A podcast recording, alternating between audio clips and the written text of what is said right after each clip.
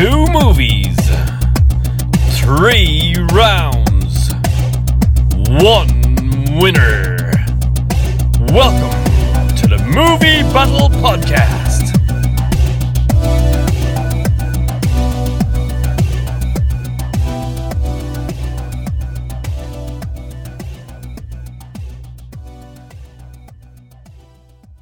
And it's another edition of the Movie Battle Podcast. It is October, and it is horror season. I'm scared, Bart. That was a horror episode, was it? or a ha- Halloween or a Treehouse of Horror episode? Um, no, that was um, that was Ralph, wasn't it? When um, with the the police master key. I thought you were doing Homer saying, "I know, I'm scared too." Oh, then it was like that was that was the asteroid. Oh yeah, Homer was right all along. Yeah, yeah, yeah. I know, I'm scared too, kid. It's it. Yeah. Hello, and welcome to the Simpsons Reminiscing Podcast. Um, and also the uh, first episode in this, uh, as I said, October season of horror episodes or horror centric episodes. Not so much us in a horror, but us talking about. Oh, Horrors. we're in a horrible state here at the moment. Uh, so yeah, it, this week it is uh, George A. Romero's Night of the Living Dead versus Danny Boyle's Twenty Eight Days Later. Mm, the one that started it versus the one that reignited it.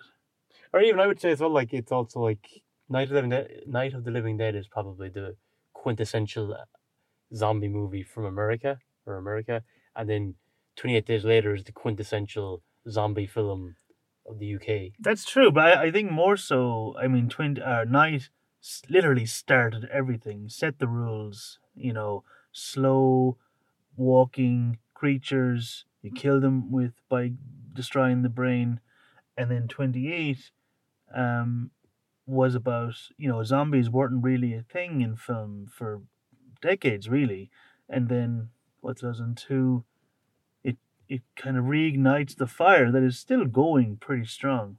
I see Walking Dead is obviously a prime example of that. Although I think they're coming into their last season right now.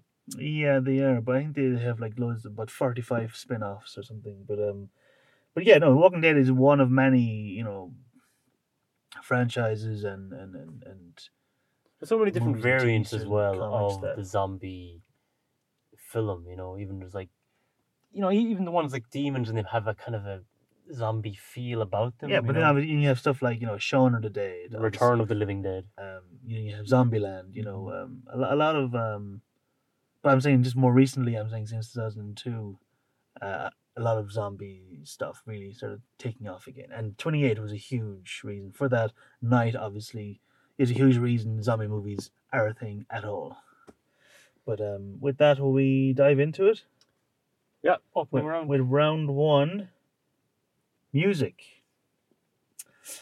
So tonight, um, both films are kind of a little all over the place regarding music. And night, while listening to it, I remember I was I was surprised. I was kind of because I have the composer's name? that's the thing. I, I'll get to that in a second. Oh, okay. Usually you start where you give the info. On yeah, The, and this is why I give the info on the directors and you and you give the the names of the. I'll explain why I'm not in a second. Is what I'm leading to. So, um, like, but when I started listening, watching the movie, I hadn't seen the movie in a few years. I'd seen it, I think, twice before. Um, I'm rewatching it this week when we did, um, I was kind of struck by how, uh, I would say, I mean, I don't mean this as an insult, but old-fashioned the music sounded. Like, it, I heard more. Mu- it reminded me of Hollywood from a past era.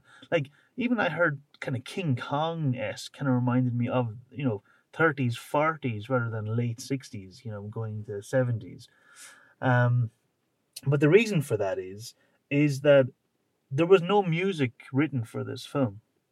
They reused music from all over the place from movies from tv shows and then afterwards edited it slightly It- um it's funny you mentioned TV shows just because I thought the uh, the opening music I thought was just extremely 60s, but I got such a strong Batman vibe about it. Really? Yeah, the Adam, uh, the Adam West Batman series. Like, because okay go on Um, yeah, I thought like the early stages, um, particularly, I thought the music just didn't match. It just felt, I felt like it was 60s, but it, I didn't think it matched or suited the tone of the film. Um, in the early uh, portions of it. I, I said I felt like it was in a Batman episode and I heard the music. Really? Yeah. Because to be honest, my mind went towards Twilight Zone mixed with uh, Star Trek TOS, the original series with Kirk and uh, uh, and Spock, you know, with um, Shatner and, and, and Nimoy back in the 60s. That kind of 60s y vibe um, I got from uh, the music. Even a, a little bit of Planet of the Apes as well.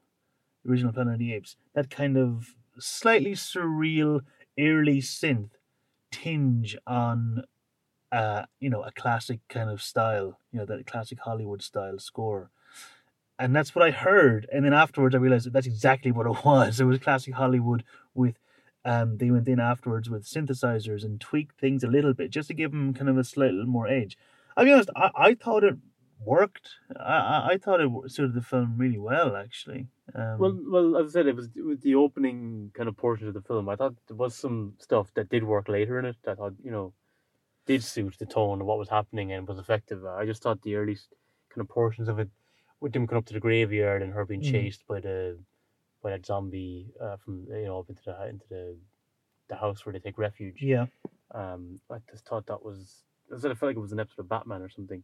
but I thought there was a moment though, like where, where again I always kind of just go to specific points to kind of make my point on the music. But the bit where Ben is like he's bolting up the doors and the hmm. windows, and then there's just kind of it's like a nice kind of plodding beat, kind of, and it really kind of mirrors the slow kind of plodding walk of the of the zombies, even though they don't refer to them as zombies in the film. Ghouls. Yeah, but but it has that. Um, I did again. I thought it mirrored it well. It was kind of this slow, plodding kind of beat to it after he'd finished bolting up all the doors and the windows. Mm, yeah, no, Uh, I, I like that as well. Mm. Oh, what I liked a little earlier than that was um, I thought the the the chase music the- when she's being chased by the ghoul, I liked that. I thought it worked, and also uh, when she first comes into the house and she's searching around, there's there's real tense um string section going, very classic kind of um actually a very similar era, but uh, psycho kind, not not not as high pitched and not as shrill as the psycho strings, but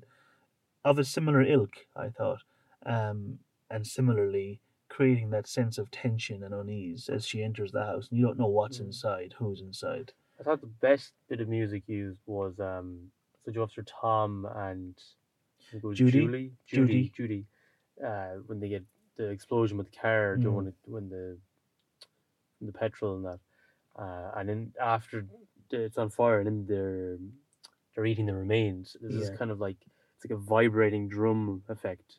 mm, yeah Uh, it just seems kind of otherworldly, kind of you know, this bizarre and strange. I thought that was really um, cool, effect of music in in that point. yeah no i thought that um, worked um one moment that i actually really liked again was um earlier and actually it was a lack of music but it was just a sound effect of just the crickets chirping in that scene where ben and uh ben in particular and barbara are telling their stories about how they kind of got there Mm-hmm. and that we'll get into that later with characters. But in that scene, I thought just there was no music; it was just crickets, and just emphasized the scene. You know, knowing when not to put in music is a huge decision, an important decision as well. You know, when Well- less is more. Well, they also did the same when when Ben is shot at the end. I thought it was- there was Mm. no music. It was so um, just it, so it, it felt like a oh, newsreel or yeah, it felt even like anticlimactic. Not that it wasn't, but just just kind of it just felt like that. Just to, just oh, he's gone. You know, It that's just you're, you're deflated. Mm. Um, and there, wa- there was also um, a nice moment with um, just as Ben is when he's spraying the um, what was it kerosene I think onto the chair to light it on fire when he pushes out into the porch.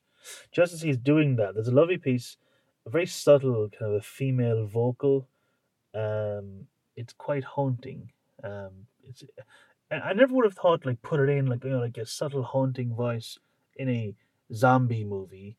Um, but I thought it worked there. I thought it added a real element of, of unease Mm. uh, in that. It was very short, but it it, it, it caught me, caught my ear. hmm Even at the very end as well, like after they've shot Ben, there's a music that kicks in at the end, and it, it kind of has this, just like there's something kind of not quite right with the music, like the way there's something not quite right with what they're doing, Mm. even though they're trying to do the right thing, but there's something about they're pretty much taking the law into their own hands, like, and there's no kind of Well, I don't think it's that. that. I mean, like the, the, that guy is a cop. No, but uh, yeah, maybe that's not the right word, but but you're kind of like they're there's no kind of like containment rule for them in some ways. It, it's very kind of um like almost, haphazard kind vi- of vi- way like, about it. they're almost like vigilantes or something. Yeah, some way it, it, it's kind of it's not um properly kind of. I uh, agree with you that it feels know. wrong. Yeah, It feels like what they're doing is wrong, and that's the it's whole point. careless. It's Uh, careless. uh, uh, we'll get we'll get into it later um, with um, with characters and with horror. I would say, um, but um, like for me, night I thought again I've used this word a lot. It was serviceable. The music, you know, it did its job, and at moments I thought did it very well. But there are were large parts of it where I didn't really notice the music at all. It didn't stand out to me. It didn't elevate or detract. It just did its job. Yeah, yeah. It had it peaked at moments. There was moments where it really excelled, and Yeah. moments where it was just, you know, at a standard kind of level. I'd agree. Um, for me, that's on midnight. Do you want to move on to 28? Yeah, no, I'm ready to move on. Well, Okay. So, um, 28 then, for me, the first thing I notice again, which is similar to um, when Ben is telling his story, is when he wakes up in the hospital Mhm. and you hear nothing, like utter silence. Um, just a sound of him moving. There isn't a sound of clock ticking or, you know, a door swinging or Mhm. um, a window creaking. It's just silence, absolute It silence. reminded me of the scene in Walking Dead with Rick.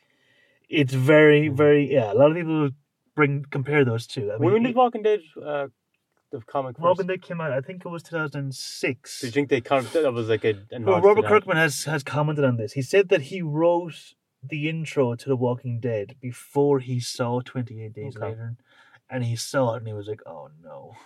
But he said, "Look, uh, it's only just it's like the first issue, the first Yeah. few pages. I'll just stick with it because he was really liked his intro." and he thought it worked really well. So he said, "Look, so be it." Mhm. But uh, yeah, twenty eight uh, came out first. Um, but yeah, they are basically the exact same.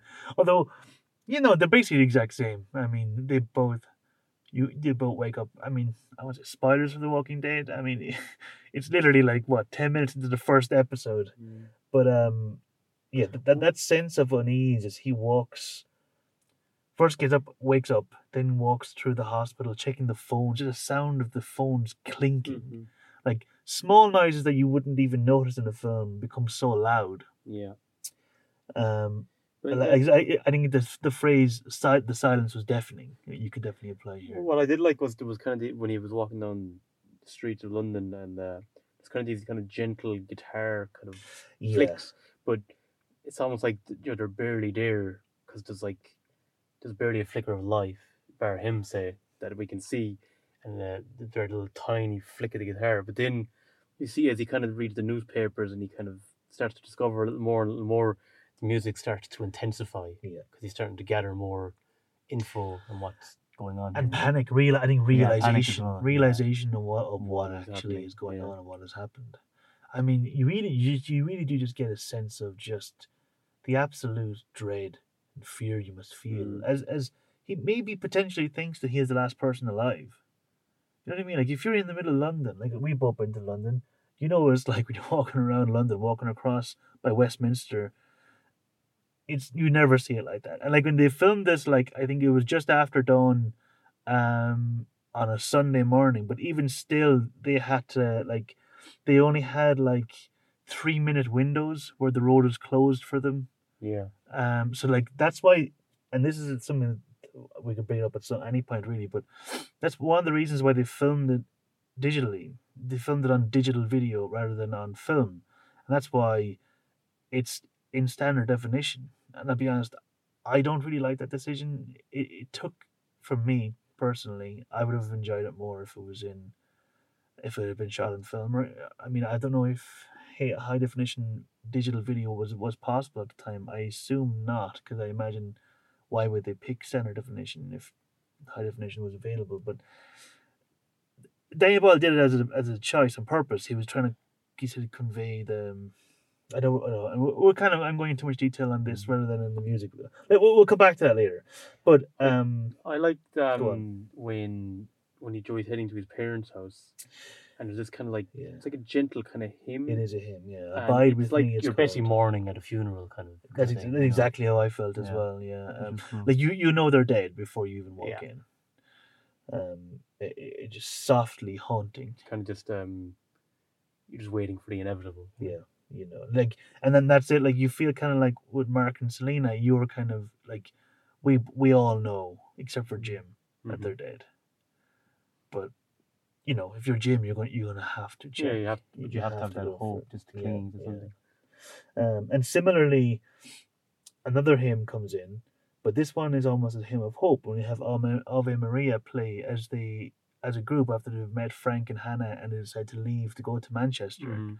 And it's it's it's But a- someone are driving in the in the vehicle. yeah in the like, taxi yeah "Uh, yeah I know that piece. I just can't. Ave Maria No, there's a different piece than I'm thinking of. just just just as literally as they leave the city as they're just leaving. Yeah, through no, the it's city. not that. It's a different. Yeah, I'm talking, that's what I'm Yeah, talking that's about. right.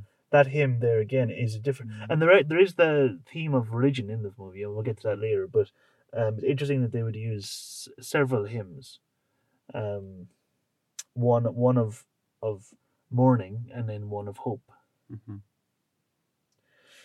Um, I think they um, just I'll just touch. I'll say no because the next one up, the signature score, uh, it's it's fantastic, and then how it intense in that scene where the, with with the soldiers when he comes back in, and how it intensifies and there's that sense of it.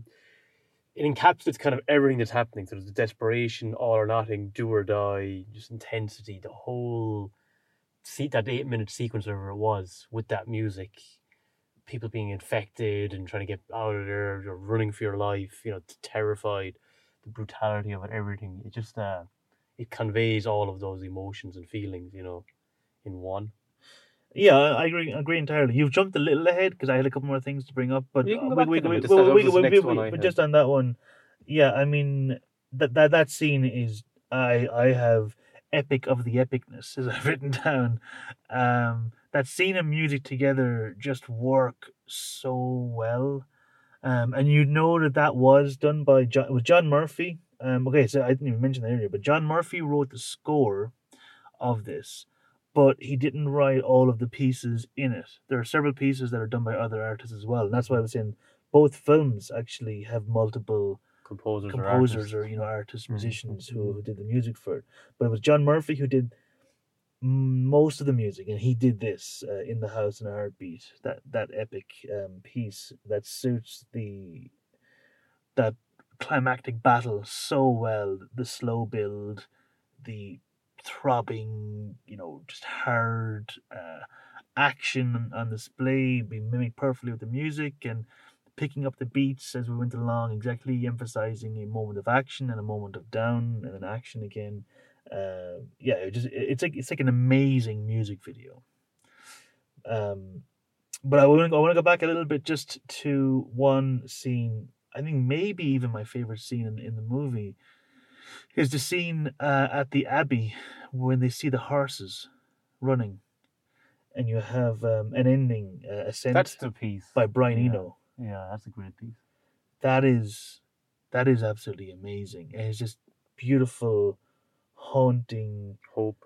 but hopeful yes like it, it's weird it's like it's sad but hopeful as well and it, it um it's it's the moment that solidifies them as a family Mm. you know and seeing the heart the family of the horses they're seeing hope and they're taking that hope from them onto themselves uh, and the music captures that perfectly. Um and you, i think in that moment they see that the world can still be beautiful and worth fighting for even in this savagery that they're, they're now living in hmm that there are still moments of true beauty in life. And I think that really impacts Selena, you know, or at least it mirrors, and not she hears the music, but it mirrors her feeling at that moment when she realizes that there is more than just survival. Um, also, after that, then as well, uh, there was the music of, uh, of just uh, sorrow and pain when Frank becomes infected it's such a sad scene, and uh, I thought the music just uh, really elevated and emphasized that emotion that we're feeling there. Especially that like it came about so it was so avoidable. Oh yeah, that was a real gut punch. But um, we'll get into that more uh, later on. I think in the later rounds, I'd say. Um, but uh, I think I'm ready to vote. You ready to vote? Yeah. Okay. Um, for me, for me, it's no contest really. I think 28 takes it all the way. Uh, yeah, like Night has like moments where it uh, excels and is really effective, but I think on a whole, Twenty Eight Days uh, later is the better soundtrack. Yeah, agreed. Definitely. Um, actually, one thing before we go on, when I was listening, I was looking for um, Night of the Living Dead soundtrack on Spotify. I always try to listen to the soundtracks as I'm writing up my notes, just gonna get myself back into the, the mood of the film. And I couldn't find it on, on, on Spotify. Yeah, I don't think it Um, was on it. But I what I did find was um like a uh like synth kind of synth wave style remake. It was really fun actually. Um, I think you should check it out. You'd like it. But um, I can't remember who it was by. But if you type in Night of the Living Dead soundtrack into Spotify, you'll find it. Wait, Night or Twenty Eight Days later? Now, did I say 28 Days Later?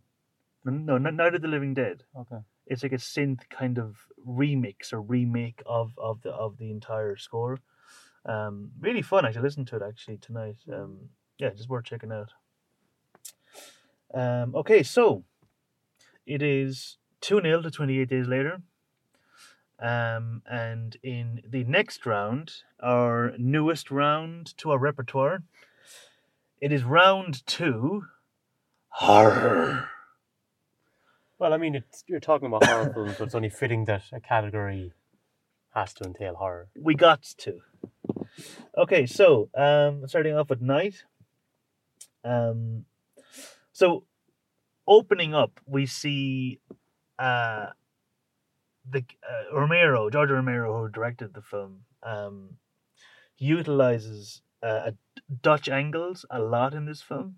Um, Dutch angles. Dutch, okay, Dutch angle is okay. The easiest way to describe it is Adam West Batman in the villain's lair. It's always like at an Oh angle. yes, yeah. The Dutch angle is used usually to create a sense of kind of something is off or something is you know is not right or and and I feel like it does that. It sets the mood straight away that when they get out of the car, the Dutch angle, and then also when just after um Johnny is killed and when she kind of stumbles over through a tree and he comes after her and it's again at a Dutch angle. And they use it throughout the film a lot, but I liked it. It set the mood straight away that um obviously we know going in it's a horror film, right? And obviously I didn't go into the Night of the Living Dead not having heard of Night of the Living Dead.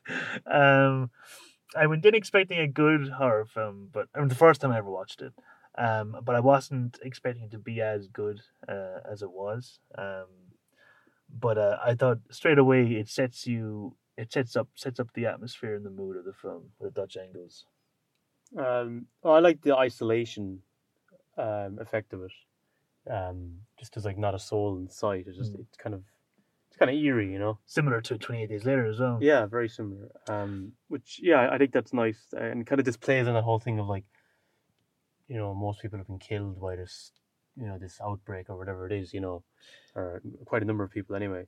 Um, also the first zombie, he has that he kind of walks like um like Frankenstein's monster. It's very kind of rigid. He does a bit. Yeah. Um, I wonder was that like uh I always seem to say it was at a tip of the hat every week. I always, I never um, noticed. but e- before. everything is influenced by everything, I guess. yeah, like everyone is influenced by every every something else. I mean, it's it's just a way of of art, isn't it? Um, Why didn't the zombie eat Johnny though? I never got that.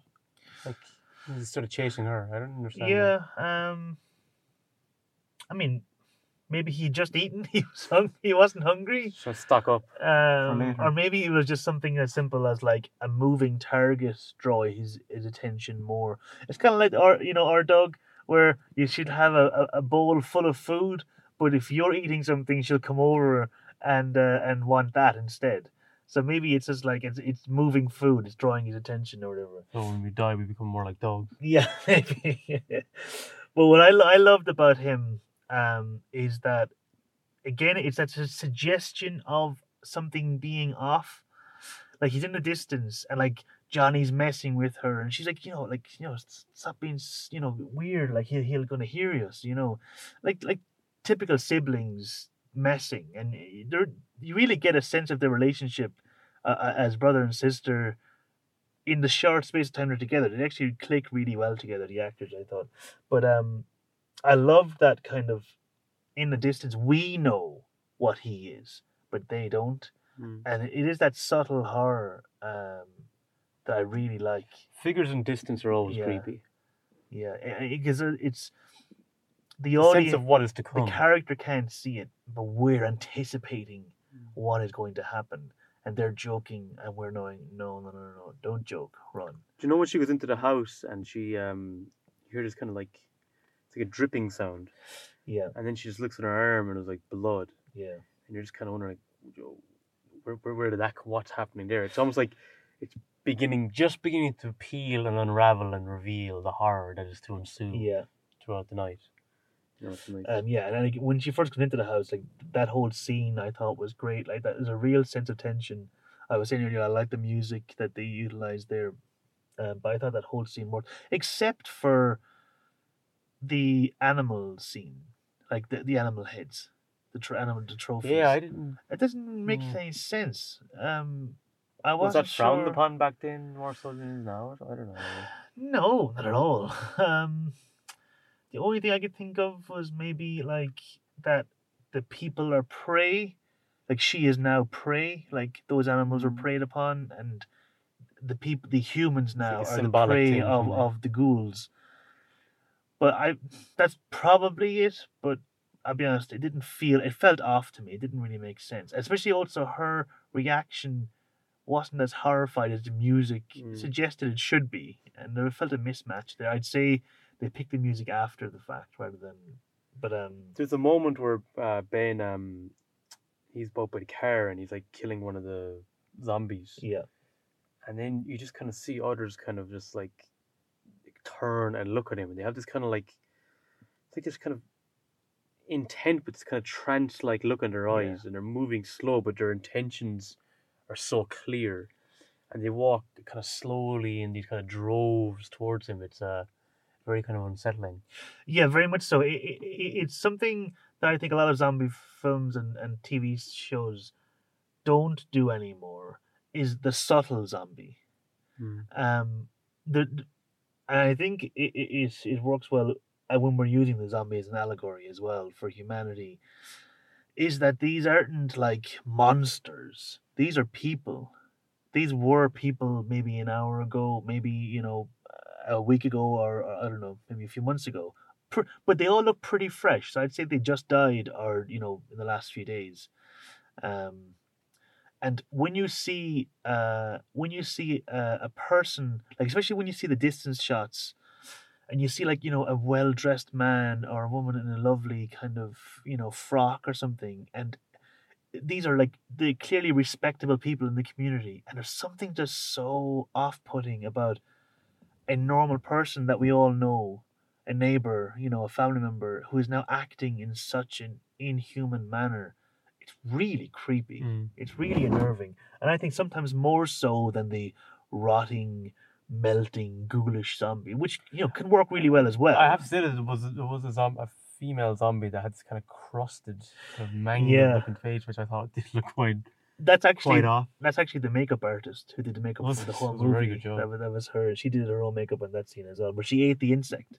Mm. Yeah, and, and see, and I think by doing that, I think also they brought that in a little later, and it suggested that because as we're, like we have to remember as well, the movie was released and people didn't know the rules to zombies the way we did going in. Like we went in knowing exactly the tropes, you know, you know a lot of moments from just you know from pop culture, um, but they had to establish the rules. So like at that point in the film, we don't even know if these people are alive or not. I think obviously the big hint is when you see the cadaver, you know, the naked woman, and she has the tag, the morgue tag around her arm. Mm. Clearly, she was in a morgue and she woke up and came out. Um, that's obviously why she's naked, and that's why she's walking there with the morgue tag on her hand. A little subtle detail. I never noticed that the first couple of times I watched it, but I noticed it the last time. Even the when they hear the um on the radio, you just hear like you know, or the news reports like you know, uh, eating the flesh of the people they killed. It's like imagine hearing a broadcast report in the news of that. Yeah. You know, it's like And- insane. You know, actually, um, one part like the kind of my amongst my favorite parts of horror in this film were the news reports because they felt so real. They Mm. really genuinely felt like real news. Like you felt like you were they're following watching the, the the what was that scientist guy and it was someone Yeah. in the. That felt that was Oh a my really God, good it was job. done with the so interviewers. well, It felt like so, so realistic. authentic. The way they like they'll stumble over the words, they'd stop. No, no, yeah, they'd say something, then stop, pull back. Go, no, no, no, we Mm. can't. It was and really then- good acting. Oh, oh my god! And like I, I was saying, like I, I could, I would love a feature length fall documentary that portrayed like a fictional disaster in that way. Like, um, it it it, it really added to the realism of it, and you kind of it helps you get involved. in it. And I can imagine if you were back in the day, it helped you accept Mhm. something so crazy an idea as the dead rising, which you know, I mean, I know obviously we had Frankenstein, Frankenstein's monster and stuff like that, but this felt a little more real. Um, for me though, the like the most kind of horrific horror moment of the film is kind of the. It's kind of more with the struggle between Ben and Harry, and like Helen kind of having to witness, you know, her husband who's clearly in the wrong, mm. basically being shot to death, and then seeing her daughter eat her dead husband, and then kind of just resided to her fate, and she's stabbed to death, and then eaten by her daughter. Yeah, it's, it's, it's a That's- truly gruesome yeah. sequence of events.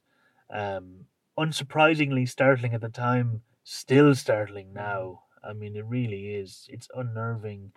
It's disturbing. And there's a Uh, weird, weird kind of kind of uh, sound effect, kind of almost like a weird scream kind of thing when she's being killed. It's like it's really um some weird kind of sound effect they use when she's being stabbed in the cellar. Yeah. Uh, I don't know what they used for that, but it was it kind of Not added. It was really um just, just bizarre and just I don't know. But I mean, like you know, seeing a child kill somebody on screen now is still shocking. Seeing it in 1968, and this was released, um, I think a few months before the MPAA came in, so there was no ratings. Mm. So this was completely unrated. Anybody could watch children it. could it, Four year olds like Roger Ebert. I think it was his first ever review. He reviewed this, and he reviewed it negatively, not because the movie was bad, but because he was angry at the children that were watching it. Mm. He said he looked over and saw a nine year old girl rocking in her chair crying. And he said, This isn't, you know, he said, like, and then he goes on talking about, you know, when you see your hero going through the events he does, you know, just the gruesome acts going on. Like, you know, he said, like, the noise stopped about 10, 15 minutes into the movie and it was just silence in the cinema. And he said, and then the tragic end he Mm. said it's just it, children should not be watching this and i think he's right children shouldn't be watching it but i do think he was a bit overly critical of the movie i think he was just angry at the situation but Mm. um but a couple other moments that i loved again where the horror really came out a similar moment was after um uh judy and her fiance what's his name again Tom. Tom, Tom and Judy, like when they go up in the explosion, and then like you see them, the zombies eating them. Mm. It's it's really um, it's really dehumanizing to be devoured after you die. Like you just you, you you're like obviously you know for humans when we have a funeral, you know we, we revere the dead. You know we embalm them and we dress them in the best clothes and we put them on display and you know we, we we pray with them and we think of them and we remember them and then we bury them in a very respectful manner. And these are people that were trying to save themselves and a group of people they just met explode and then just be devoured. It's just a really repulsive image um, and still really startling today. And that's even before we get on to uh, the cooper's daughter. Um, yeah but another moment actually that i really really liked as well uh, was Ben's story. You know, when he's telling his story to Barbara um, about, About outside the diner. yeah, and like how he narrates that story to us. I mean, it's not visual horror on display, but you feel his horror, his internal horror. Um, it's really, you know, I mean, I felt like it was the best acting in the film, and it's really effective. You know, um, effective and affective. Um, it affected me. I really kind of, I really cared for him in that moment, and you really feel the pain that he's clearly trying to like contain. Like they're all panicking.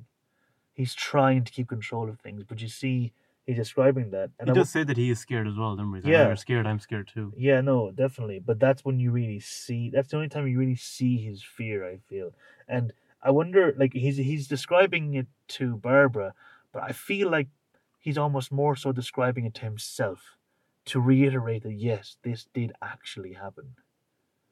Um, I thought it was a fantastic moment, um, and a different type of horror. Mm-hmm.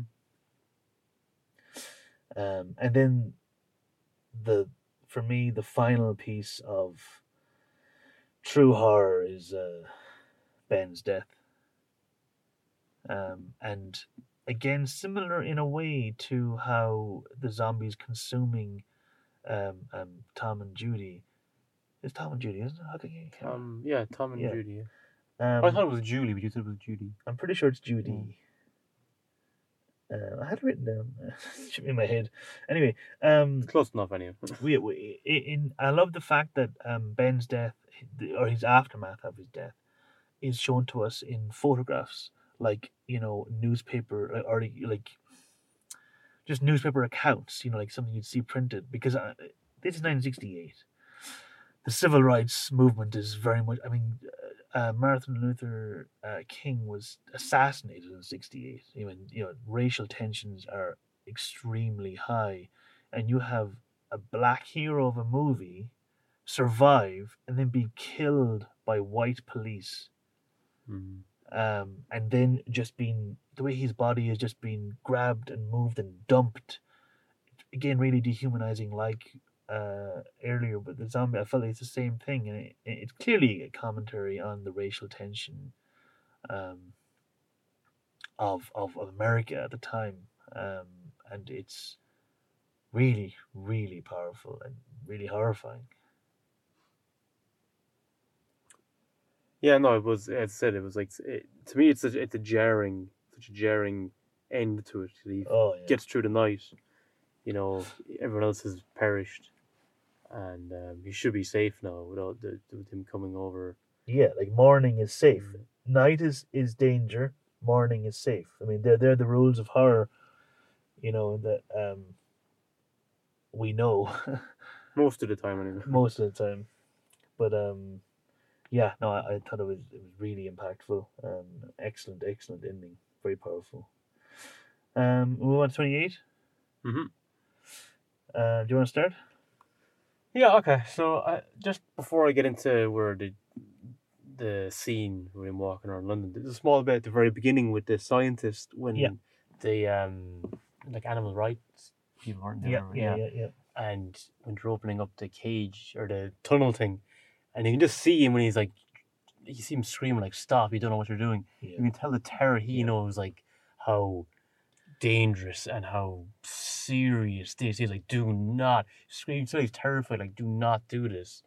Um, I just thought that was kind of cap or to help set the tone for how serious this whole thing would become. agreed completely Yeah. like the panic in his voice um when the, like they're suggesting then- letting them out and then when he gets out he's just like kill her kill her like, he's like there's no remorse like he's not like oh let's figure out let's see if it's She has he's to like disposed of right now. kill her now or else the world is gone. Like that is what he's feeling right there and then the weight of the world on his shoulders. Um and like you say it perfectly sets up the enormity of what is is released into the world So then obviously we get into Jim waking up in the hospital and there's that dead silence Yeah. of him walking through London. Like as we kind of touched on earlier, seeing London like that is just like you never see that. It's, it was it's one of the Yeah. coolest scenes you're going to see Oh, in any film it's, ever. it's a phenomenal, phenomenal Um, scene. and Um, then I but like just before we go on, uh, and I didn't think this watching it because watching it, I very much felt as you felt, and I'm sure as most people feel that sense of of just isolation and fear uh, of the situation and just you know struggling to understand what's going on. But when I was doing my notes tonight, I was just thinking it's kind of like a bizarro version of Ken- Kevin McAllister waking up in Home Alone when it's Oh, like yeah. I made my family disappear. Um, That silence where he's calling out like Buzz. yeah, and he's going around the house and it's like there's gone. Um, it was like a bizarre version of that. But I did not feel that during the film. I very much was impacted by the scene the way Danny Boyle and the lads intended. But um, I just thought I'd throw that in. But um, when he um, when he picks up the money, all the money, it kind of Yeah. shows how you know life has been altered so much that something as important as wealth no longer matters. Yeah, I mean, you may just wake up one morning and suddenly money doesn't exist. Yeah, you, but you just see he sees all this money just disregarded in the steps, and it's like because he picks up a load of it first. He's probably assuming, "Whoa, this is handy." I'm all this money, you know. Yeah, and and similar to the money, then as well, you see him walking through London, and you see like in the background this billboards, the big smiling, beaming faces very behind clear. him. Um, and that was again a, a a nice imagery. One, one of my uh, favorite moments though is when is they walks into the church Yeah. and there's calmness and stillness, and then we see all these dead bodies on top of each other, and then when he says hello, and there's this sudden pop up, Yeah. it's like maybe two, three bodies, Yeah. and just look in their faces. The first time you really kind of see them, and you're just like, oh my god, like, what did you just get out of there? Get out of here Yeah. now. But even even before that, and I agree with you entirely in what you just said there. But even before that, when he first walks into the church, and you see the the, the crucifix, you know, really high up in the frame, and he's underneath it, like he's clearly because you know traditionally through history, churches have been sanctuary. Hmm. Like you know during you know a war Mhm. or something like that, like Yeah. you you know there was hallowed ground. Like you you know you don't you don't there's no violence on a church on Mhm. holy ground. You know and you people off go- limits from the rest. yeah, people go there for, for as I say, sanctuary. And famous the Hunchback of Notre Dame, you know, sanctuary. But when he's walking up the wall and you see the writing on the wall, you know, again, Repent. And all yeah, uh, uh, the the oh, was it um, it said the end is extremely effing nigh. Hmm. You know, the famous at the end is nigh, Mhm, yeah. and the end is extremely effing nigh. Uh, and then, but when he walked up the stairs, I I doubt it was a reference, but I thought I reminded me of uh, Nosferatu. The famous scene where he ascends the stairs and the shadow on the wall. Oh yes. And I don't didn't know if it's a up on that, reference. yeah. I mean, I don't see how they're that relatable, Nosferatu and, and, and Jim in that moment, but it just it reminded me, you know, her going up in, you know, the silent Mhm. stairs. Um Remember but- in the sheet the mass, uh, the newspaper that says mass exodus of British Yeah. people, and like, you know, he's already going, what the hell's going on? And he sees this, he's like, am I the only person left here? Has Yeah. everybody gone? That's what I'd be thinking if I was Yeah. him. I'd be like, what of course, is yeah. happening? You see, as I say, you see the bodies in the terrified. ground, and then oh wait, something moves, and it's that look of Mm. pure animal, just non-humanness. you know what really, really I found like just harrowing was, you know, when Mark Mm, um, is telling the story about when they're trying to go to the airport, yeah, and he's saying there's a big surge, and he's like literally walking on people. yeah. Like that's how severe. I'll be honest. I, I, I thought of um, Hillsborough. So did I. I instantly thought Hillsborough just when he said "sir," Just to, this is words I always hear when I hear about Hillsborough. For for anybody who doesn't know what we're talking about, it was in the nineteen eighties. eighty nine. Yeah. Yeah, nineteen eighties. There was um, an English football match, and there was um, the stands were became overcrowded, and over a hundred people were trampled to death, crushed to death. Um, They only had barriers back then, so there was no way out. It was, tr- truly horrific uh, accident, but um, I did. I thought that as well when I heard it's that. very famous among you know British and Irish people. You know, we will will all remember that, um, even though Liam wasn't even born when it happened. But you know, it's one of those moments that in the you know collective conscience, you know, we're all well aware of, especially as football fans. But yeah, we were both reminded of that very real, horrific uh, event, real life event. Um, well, another moment, jeez, uh, the when he goes into the house with his parents. Mm.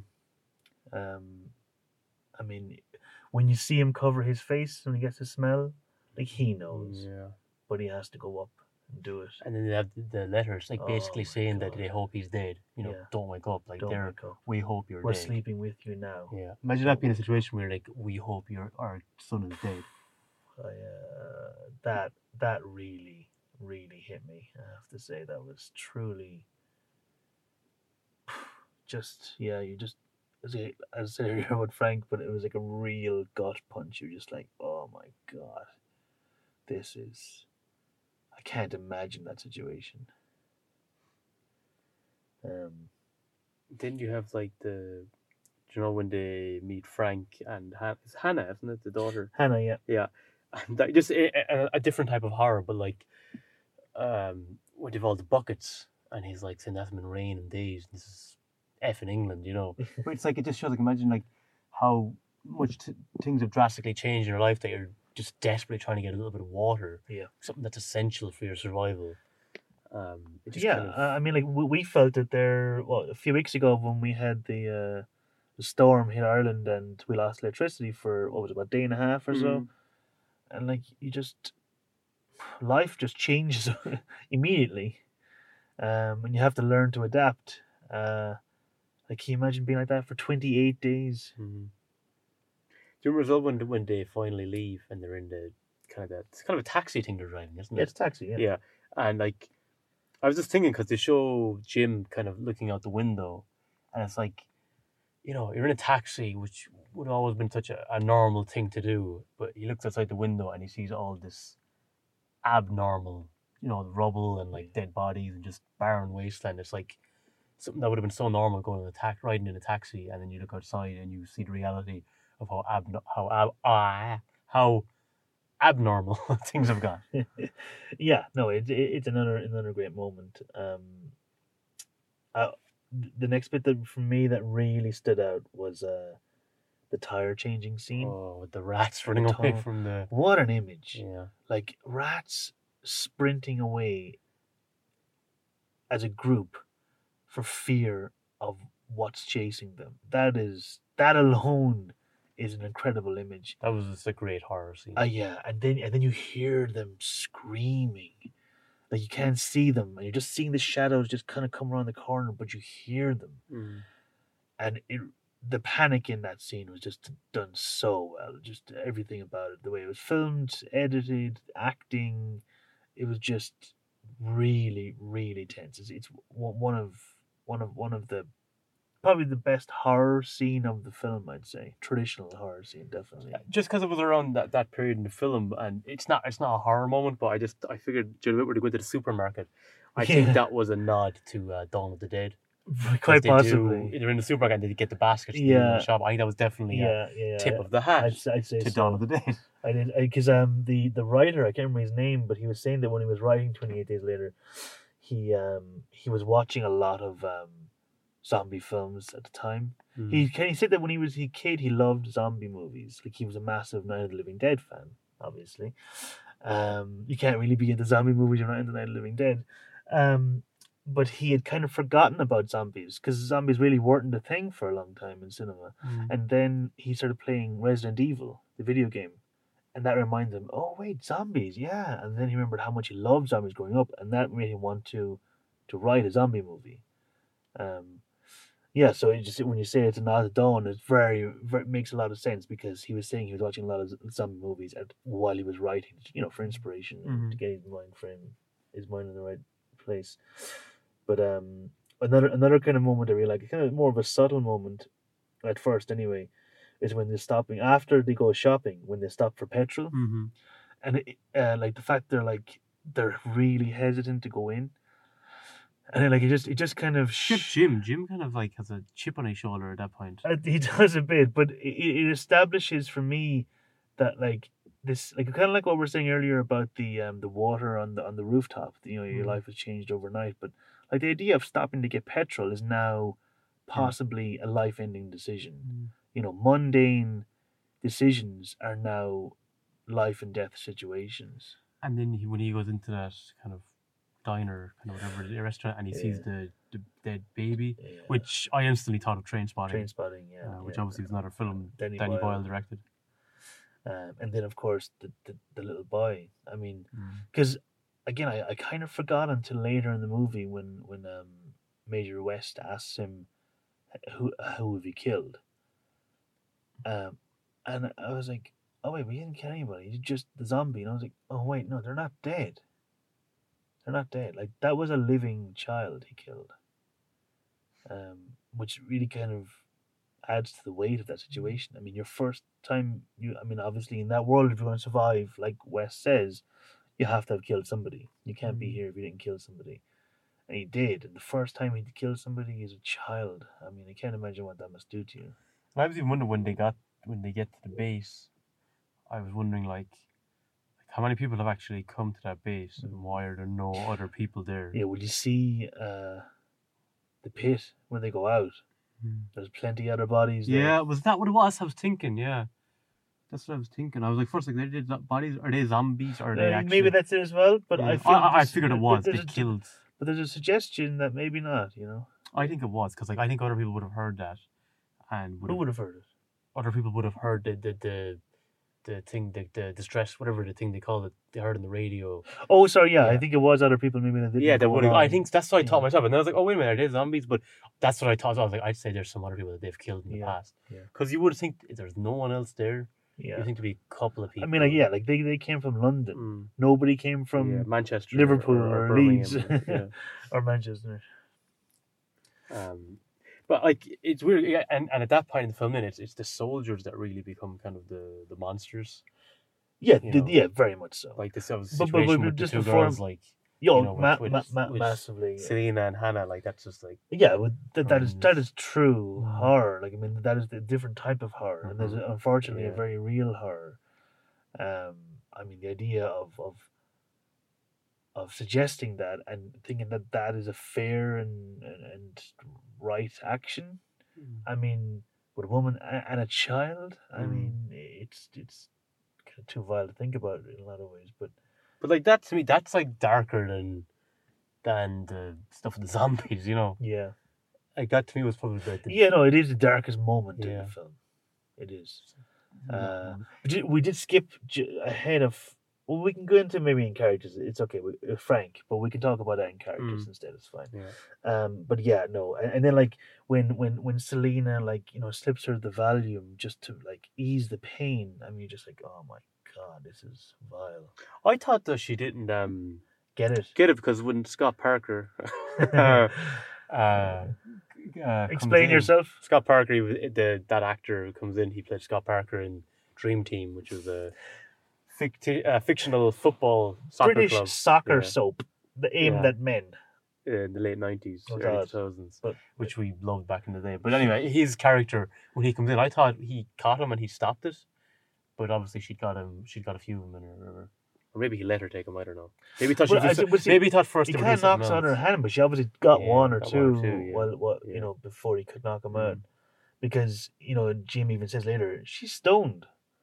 um, yes, you you see that. Um, but she's still even even even being stoned, she has the wherewithal to um go and get the, the photo of Frank and and uh, her mother. That's when she breaks off to get to get that photo of him. But um, I'll be honest. I thought, I, I don't mean this as a negative, um, just moving on to kind of the, the kind of the the, cli- the climax of the film. Mm. You know, when when when Jim goes on his rampage, it almost becomes more like an action movie than a horror movie Mm. in in in that scene. Like, and it's an excellent scene. I really really enjoyed it. Excellent action film, uh, action action scenes. Um, but it didn't feel overly horror to Compared me. to what everything else that followed. yeah, yeah, I, I kind of agree with that. Um, I thought could have. I, I don't mean as a negative. It's just an observation. Mm. Like we're talking about horror in the movie, so I I think I loved those scenes. And there are elements, obviously. I mean, you know, the the the the the, the ghoul, or no, it, it is a zombie. Yeah, it's ghoul in night, zombie here.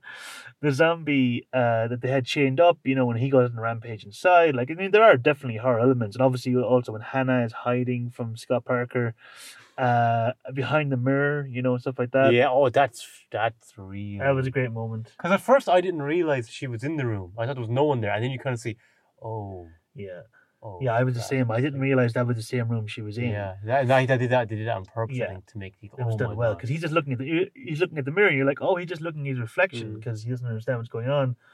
I wish it kind of just reminds me of the Hugo scene in The Simpsons. He's holding up You've the probably mirror. never seen yourself. Uh, your reflection yeah. before Hmm? Doctor Here. Hibbert. Bang. but uh, going back on topic, um, we really should do some kind of Simpsons related thing. I think obviously it's coming out of us because we're not talking about it enough. But um, uh, that there are horror elements definitely in those scenes, and, and it's funny. Jim kind of became the monster. Mm. Uh, So she even thinks that he's infected. yeah, and again, he's, he's raged, which I'll probably touch about. yeah, we're going to explain more on characters, character, but uh, there are moments definitely in like where he's like hunting them, Mhm. and he becomes the monster. They're scared. Yeah. um it was not i like when they kind of flip it like that sometimes you know it can really uh it can remind me a bit of um uh, knowing the spiders and scream that you know when whenever the mask is removed he Mhm. seems kind of less powerful Mhm. and there are times when they're chasing i think in you know what i'm talking about anyway It's even like in the Crow when when the when he's killed and then when he comes back, even though he's the hero, they're kind of the vulnerable ones. yeah you know. yeah yeah yeah yeah, similarly to that um but uh yeah no i thought i thought the i thought the horror in in this was was fantastic i really did Yeah, on many different levels. Yeah, many different levels. I'm ready to vote. Are you? Yeah. Okay. Um. Can we go first this time? Uh, okay, I'll go first. Oh no, I thought you went first. Oh, did I go first? Okay, I you fire you away. to go. Fire away. Really, I was saying I'll go first this time. Okay, if you want me to sorry. go. I don't know. I don't know why I said that. Go on. Um, yeah, I'm, I'm gonna go with um, 28 Days Later for the horror. I think um, I think there's um, there's more moments of just like such as like with his parents, or I know we didn't touch it there, but what what happens with Frank, with with the two girls and the situation with the soldiers, and then even just moments like in the underground and him waking up and stuff about Mark's family going to the airport. Just, there's so many moments. I don't know. I just thought, for me, um, I think 28 days later, I felt the horror more. I thought it was packed more of a punch. Not saying that Night di- didn't or Yeah. didn't, but just I think I felt it more 28 days later. Okay. Cool. Um. For me, um, I I thought it was really, really, really close. Um, they they they, they have a lot of similar elements, and then they have a, a very different elements of horror to them. Um, what the, the part you're talking about in in 28 that I really loved, a lot of them were more uh, sad and harrowing. Like there were phenomenal elements of horror, like the underground chase scene. Um, in particular, I, we didn't actually mention it, but the, the fact that the zombies sprint in this, it was just so revolutionary. And their idea. eyes. I'd never seen it. yeah, they, they look They They look, look vicious, really, really properly interesting, yeah. vicious and dangerous. I think Yeah. they're more dangerous in this one because of the fact they run and they're so determined to get yeah, you. no, I mean, just the idea of a running zombie itself is terrifying. Mm. You know, we didn't go into like the, you know when they're running up with the trolley scene up to the apartment with Oh, Frank yeah, and Hannah, that scene. Uh, and you- and you hear it in in in, uh, in Jim's voice, and he's like, "Wait for me," you know, and he just real panic in his voice. Um, I think I touched on the characters, so I think that's why. That's fine. it. That's fine. Um, but uh, yeah, no. So I mean, I thought the, the horror in this is phenomenal. But for me, uh, the the horror scenes that impacted me the most in of both films were the little girl eating her parents Mm. and the scene of the zombies eating um, Tom and, Tom and Judy. Those two scenes for me disturbed me more than anything in 28 Days Later, and that's why I gave it to Night of the Living Dead. Fine. Again, I like when we just when we have di- pick different, uh, the opposite film. Yeah, well, it's very rare that it's happened. This is only the second week where it's ever happened that we disagreed on a round. But um, that makes it 3 1 to 28 Days Later. Um, so Night has to take I- both of the final of our votes in the final round in order to take it to a tiebreaker where we the will lightning round. the lightning round. Um, Um, that's what we call it, the lightning round The okay, that's fine. That's fine. Uh, I will say just in closing on that on, on, on that category as Mm. well. I think um for, like it's interesting that for me I like the the biggest horror moments for me were actually when it was the humans uh struggling amongst each other. Yeah. In both films, which I thought was just it's interesting at that, you know. Mm, yeah, no, yeah. There's a touch more realism I guess to it when it's actually the humans Um, themselves. Although I'll be honest, for me, I don't agree that it was the most horror. For me, the most horror was the zombies in it, Mhm. but I think they're representations of us. Mhm. You know, so I agree with what you're saying as well, though. I think, and we'll go into that in characters. But anyway, um, but before we go on to the final round, we just want to say, uh, be sure to check us out on social media. Um, we're on Twitter and on Facebook. Every week when we release a new episode, we release a new piece of custom pixel artwork to coincide with episode. Um, so be sure and check them out if you haven't been. If you're listening on the podcast, you're missing out on all the great artwork. Um, and we're on YouTube obviously as well. And yeah, just a little bit of if fire as we always say, fire us a little bit of feedback and if you're enjoying the show or what you're liking about it, maybe stuff you think we could improve on because you know we're enjoying doing it, but we hope you're enjoying it as well. We want you to have the best uh, experience listening to it. Yeah, so a comment or, or you know follow us or um, on on Twitter we're um, at um, I changed the the, the our, our handle on Twitter so it's at um, Movie Battle Pod P O D. Um, on Facebook just just Google or just search um, uh, the Movie Battle Podcast. Um, you can also find us through the hashtag the MBP on Twitter as well, um, and on Facebook and on YouTube we're the Movie Battle Podcast as well. So and also our email is the, the Movie Battle Podcast at gmail.com. So if you have something you wanted to say, suggestions, you know, whatever, throw them in there. We would really, to. really love to uh to hear from you. So final round. Round three characters. Um, to start off with night. start off at night, of course, chronologically.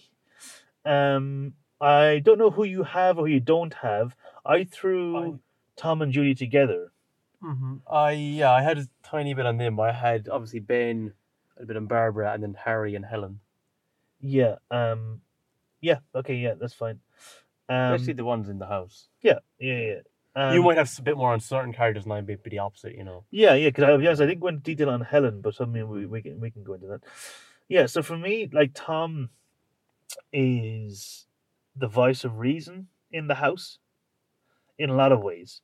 Because I feel and I, I don't want to get into Ben too much, but I feel like Ben and and and uh, Harry. Harry clash a lot. Um and maybe clash a bit too much. I mean, not, not not that it's not sensible. I mean, people in tense situations clash, but Tom is the one in the middle who's trying to kind of kind of find the balance between the two of them. He Yeah, he- understands where both where they're both Yeah. coming from. His heart is in the right place, as I said. Like he's Yeah. he's, but he's looking to contribute. You know. He's Oh, very to, much And so. he's trying to bring the peace between them and make them meet in the middle as well. Very very much so. Like, and he's very brave. Yeah. Like he, he's willing to do the right thing. And for me, like we have to remember as well, we talked earlier about the allegory of the racial tension in America when this film came out. But another massive uh you know, moment of real um controversy in America at the time was the Vietnam War. now Tom is a young man. It was people his age who were being sent to Vietnam to fight in this war, to give up their lives. Um, and it's been suggested by many previously that um, this is an allegory for the Vietnam War as well as racial tensions. And I really feel he sums that up. You know, he bravely goes off to do the right thing. Look at this. He's sent over. You know, so many innocent, like so many other innocent young men were sent to brutal deaths, and him and Judy, you know, they're. I mean, you get the feeling they were going out, maybe engaged. I think they were engaged, weren't they? They were going to start a family and start a life, and so many, you know, young families were destroyed by the Because of that, Vietnam yeah. War. But even doesn't she say like I, I just why do you have to go? Which Yeah. I'm sure many girlfriends said Yeah. to their boyfriends before they went off to. to But with Vietnam, it wasn't a choice. I know it wasn't a choice, but. I'm sure they yeah, probably just no, felt no, like I agree. that. I agree with you. Yeah, Wh- why is it you that were picked? Why were you drafted? Um, and I felt that they they uh, kind of symbolized that last generation that Mm. that unfortunately lost their lives. You know, in in, in that war. Um, and I think it, I had you know, um, it's done very subtly hmm but I think it, it, it um, very powerfully um, suggests that it, would with not a lot, you know, they're not a huge part. uh, They're not, they're not like their characters aren't dived into Mm. a whole lot. I- think like every character obviously there's, there's different levels of how main they are in the cast, but, but I think every character kind of has a moment Mm. in the story. Um, Yeah. Like so, like just going on to Helen, like you know, not only does she have kind of the weight of like a child who, you know, they fear could be infected or whatever happened when she was attacked. Yeah. But she also has the weight of like the baggage of like a really kind of impulsive and disagreeable husband who's just looking to clash with anyone and won't. Very hard for him to see reason and kind of just col- collaborate and, uh, um, you know, just work uh, together. Yeah, no, yeah, no, yeah. I I agree. Like uh, uh, that was one of the kind of the um the real kind of uh real moments in the film that I really liked was that um that tension between her and and and uh, Harry is that clearly their marriage being held together by sellotape. Yeah. Well, they- Well, they touch on it like kind of that that, that they're You know, I, pretty frosty, like yeah, and it's ba- I, you, you get the feeling that the only reason they're together is, 'cause i- their daughter. is for the daughter. Um, But like she even she says to him like you know it's important you be right and they be wrong, isn't Yeah. it? You know, and like I, I think she she she very much wants to side with him. yeah, but She's the part of her that feels the responsibility that I have to side course, with my husband. of course. But and she said she's kind of weighted down with that, and then also with the predicament with her daughter. So she's kind of up against it. Uh, um, I, I I I thought Helen was one of the one of the most interesting characters actually in the film. Yeah, she has an interesting arc in Yeah. it. And Yeah, uh, obviously the ending when she witnesses like her husband being shot. Yeah. And like I suppose part of her feels like he did bring it on himself, but she still dared to witness her husband being shot to death and then been eaten alive by their daughter and then as we said in the horror section, like the way it goes for her, you know, it's pretty brutal. Yeah. You know. Like she Um, basically dies of shock even before yeah, attacked. yeah. I mean, I mean, seeing your daughter, who you've been, I mean, so worried about, and obviously loved her entire life, eat her husband, no matter what how she feels about him. Seeing her daughter do that to her husband, I mean, you can't imagine what that would do to a person. And then, you know, witness her daughter murder herself, like just, I can't think of a worse way to go, to be mm-hmm. honest. But and, and it's interesting about the those two because they are, I feel like the kind of, maybe the, the most real element of the film in some ways is that that scene with them in the basement that was cut short. They were forced to cut that short by the distributor, but it took out six minutes of from that scene. of the dead scene. No, no, of the Of them of them fighting Oh. downstairs in the basement. Pity because you could have Yeah, I'd and like I, to see a bit more I would have been interesting. I. I think it's lost. I think those scenes are lost, um, because there was a flood. Actually, where they filmed that was um, George Romero and his crew were like uh, an ad agency. They used to um, not an agency, but an a, um, a production company that made ads for ad agencies, and they had a studio in in um, Pittsburgh, I think it is. Um, and that's where they worked, and that was the basement of the building where their office was. So they filmed it in in that off in that basement of their own office. But there was a flood, and uh, the original film was destroyed in the flood, Jeez. and that's why the, th those scene that scene is now lost. Um, Um but yeah, um, Uh, just with Harry, like then, like he, just kind of touching him for a minute, like he's always complaining.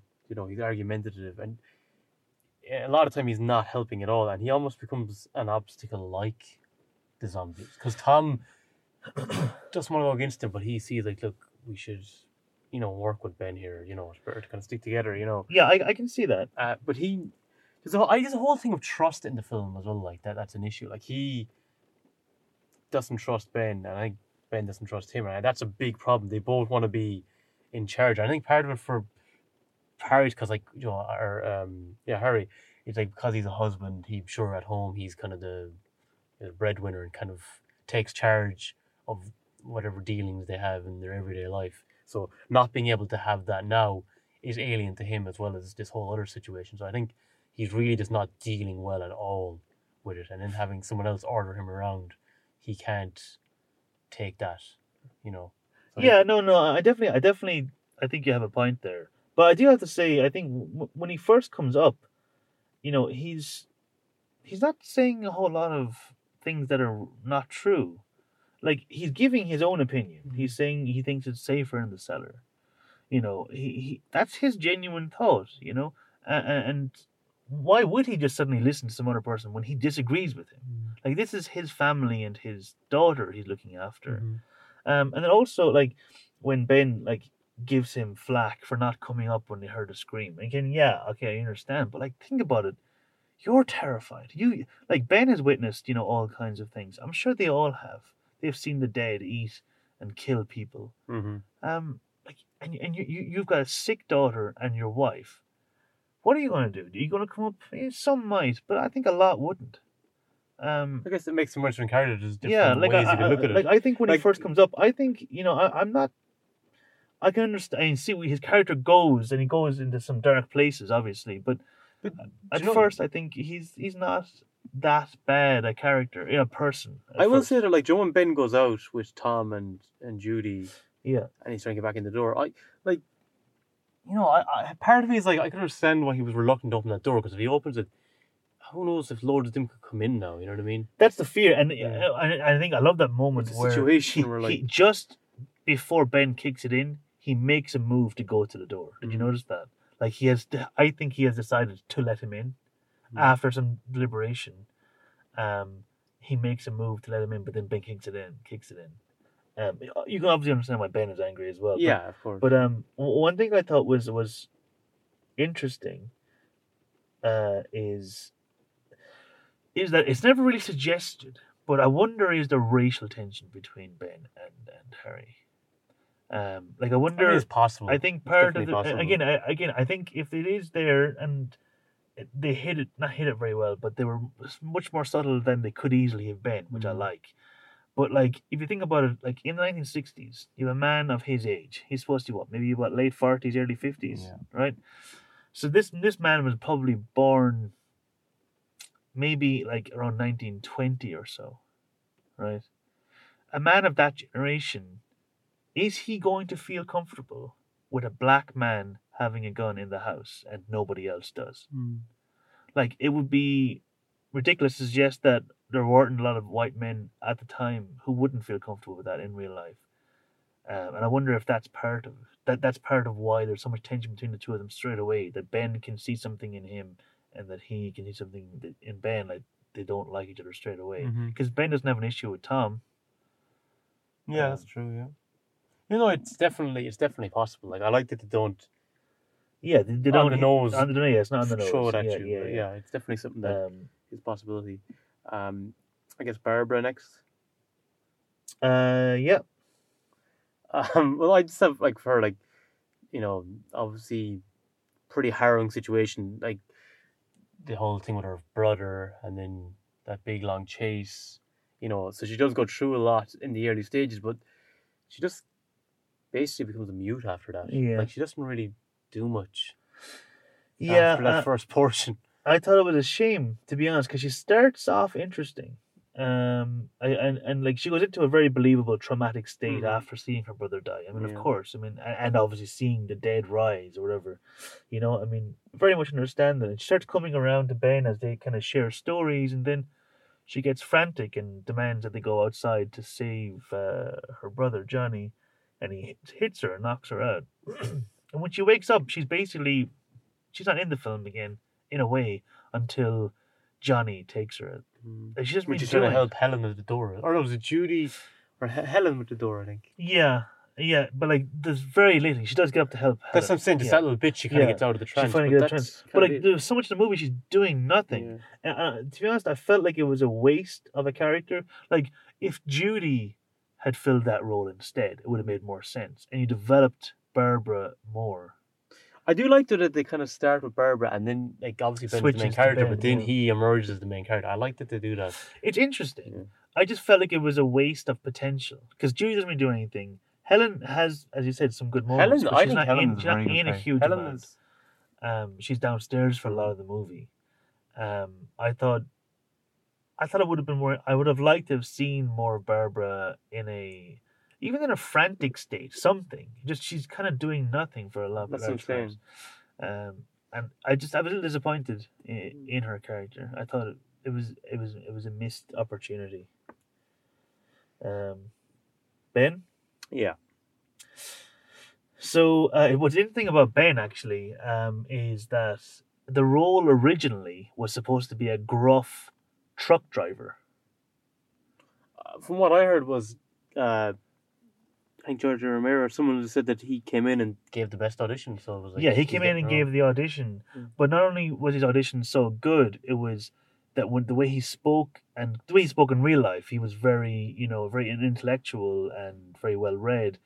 That they changed the character to fit around him. Mhm. So like his character was a lot more gruff and angry and less well spoken.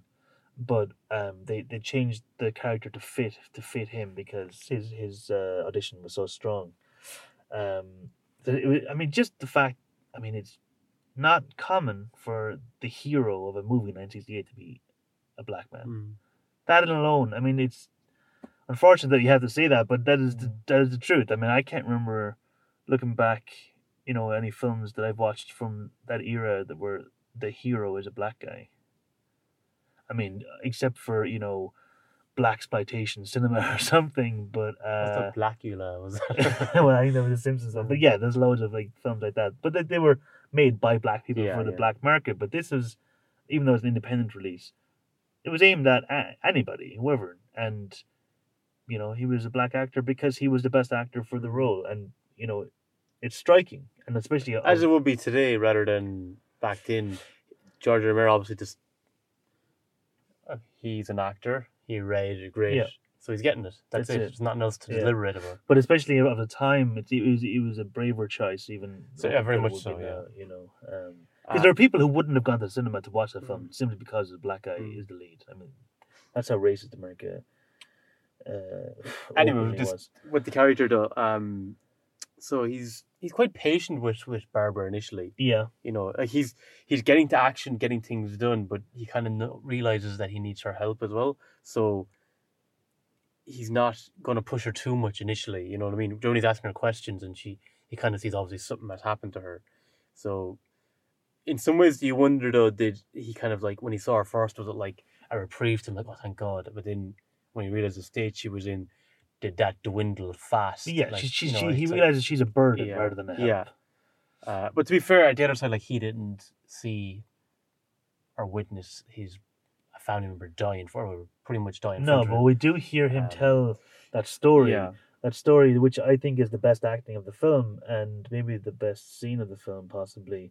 That monologue scene where he, he just tells us the story of, of the man, his screams when he's on fire, and seeing him be devoured, and uh, it it is a phenomenal phenomenal moment, It- and it's an excellent piece of acting. In saying that, though, you could also say that Ben was fortunate, though, that he found out in that manner, whereas Johnny, Barbara's brother, was not so fortunate that he no, yeah, walked into it. So, and obviously it was harrowing, but he was one of the lucky ones. And it's all about, it's just about fortunate circumstances for a lot of them. Yeah, when you found out and you've mean, time to act on it's it. not like it's it's Yeah. all skill and Mm, tactics. It's a lot of it would be would be fortune or misfortune, which is kind of cruel and scary in itself.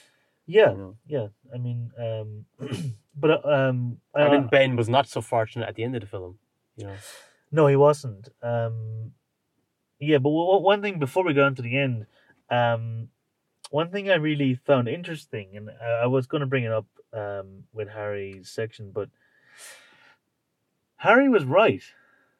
mm. Where did Ben end up? I know. I was thinking that myself. in the cellar. And and why did he end up there? Because they swarmed in. And did he survive the night? Yes. I love the fact that Harry was right and Ben was wrong. Mm. Yeah, Um, I love that when characters aren't perfect, they don't make every right decision. Because in that situation, you don't know what you're doing, and like you don't blame Ben for making the wrong call. I mean, Mhm. if you say it's the wrong call, I mean, it could have gone right. That was the whole thing. We're talking about misfortune and fortune. It could have gone right. Like that that petrol may not couldn't have might not have leaked. They get into their truck, they drive away, they're hot scot free. It didn't work out that way. But Harry was right in that the cellar was the safest place in that house yeah. and it saved Ben's life tragically. Um, you know that he survives and then is is murdered. Um, you know, in that line was like, oh, great, that's another one for the fire. Yeah. Uh, just the way you're just so uh, offhandedly. I mean, I know they don't think he's, uh, you know, a human, a living human, but uh, we know, you know, what that scene is about, and America knew when they I- watched it. I think as well why Ben kind of takes on the leader role is because he, he kind of does for the most part say things as they are, you know. Like even like when he's having the disagreement with Harry and he's like, well, he can be the boss down there, but I'm gonna be the boss up Yeah, here. you know, He's he- sort of. But then he's like when he says to Barbara when she's like, she's telling that story, we go back for Johnny, we go back for Johnny, and he doesn't want to hear what she's saying, but then eventually he has to say what he doesn't want to say, which is your brother is dead. He didn't want to have to say that to her, but then he has to say it to her because she keeps going on about it. And then like when he tells Julie, you know, when he ta- asks about the about the daughter and like you know she could be infected, so he's like, tell Julie to come up and to Helen like you go down and watch her because it's your daughter, Yeah, you know. So he's in that regard, he's he's saying things as they are, which you kind of have to do in that yeah, situation. you know, he's trying to take control of the Yeah. situation because somebody has to, Mhm. or else everyone's going to die. Unfortunately, everyone did die Yeah, anyway. a- a- and that's and again you're saying about everyone did die in the end.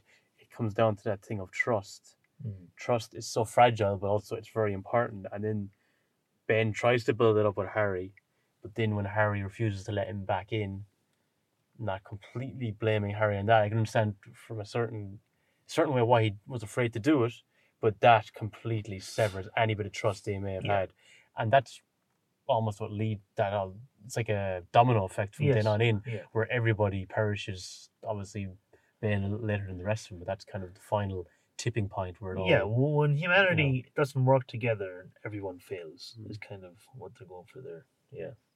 Um, we'll move on to twenty eight. Yeah. So twenty eight days later. Um, so I have Hannah first. Okay.